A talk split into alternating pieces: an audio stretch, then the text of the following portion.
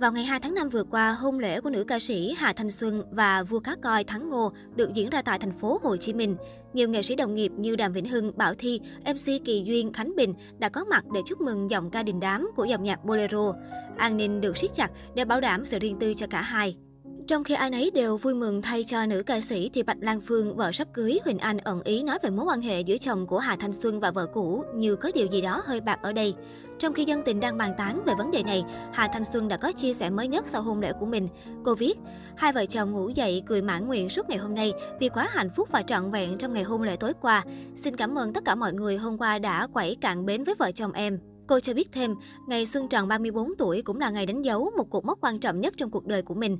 Giờ đây, Xuân đã có một bờ vai vững chắc để nương tựa, một người tri kỷ để chia sẻ mọi khoảnh khắc vui buồn thăng trầm trong cuộc sống.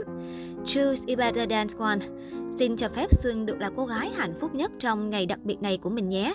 Từ chia sẻ của Hà Thanh Xuân có thể cảm nhận cô đang rất hạnh phúc bên ông xã tài giỏi và không bận tâm đến thị phi đang diễn ra xung quanh mình. Có lẽ với nữ ca sĩ, quá khứ có thế nào cũng chỉ là quá khứ, con người cần hướng đến hiện tại và tương lai để tận hưởng và tiếp diễn cuộc sống của mình. Hà Thanh Xuân sinh năm 1988 theo đuổi dòng nhạc bolero và được yêu mến bởi giọng hát ngọt ngào.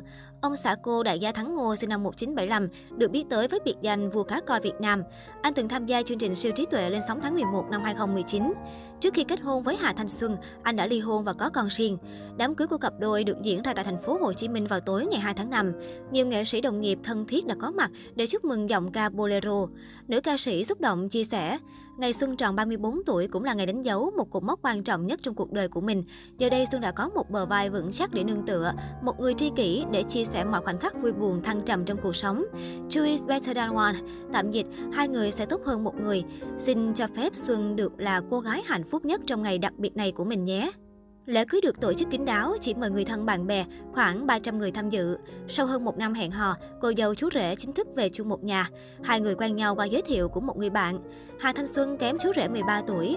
Cô từng tiết lộ có nhiều người theo đuổi, nhưng đặc biệt ấn tượng với Thắng Ngô. Hai người yêu xa nhưng thấu hiểu sẽ chia.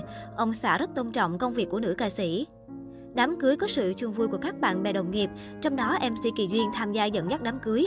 Cô vướng một sự cố nhỏ khi đọc nhầm thân mẫu chú rể sang thân mẫu cô dâu. Nữ MC nhanh chóng giải thích sơ suất là do bản thân chưa ngủ được vì bị lệch múi giờ do vừa bay từ Mỹ về Việt Nam. Cô mong mọi người thông cảm và lượng thứ. Lễ cưới của Hà Thanh Xuân được trang trí sang trọng và lãng mạn với hoa tươi, hệ thống đèn lung linh. Đôi uyên ương có lúc không kìm được xúc động nên bật khóc. Khi được chú rể đỡ tay lên sân khấu, cô dâu Hà Thanh Xuân đã rơi lệ vì hạnh phúc, còn chú rể Thắng Ngô cũng không giấu được cảm xúc rưng rưng lệ. Trước gia đình hai bên và quan khách, Hà Thanh Xuân và Thắng Ngô khóc kể lại mối tình của hai người. Anh thừa nhận chưa từng nghĩ đến việc yêu người trong showbiz. Tuy nhiên khi gặp Hà Thanh Xuân, anh cảm thấy tin tưởng.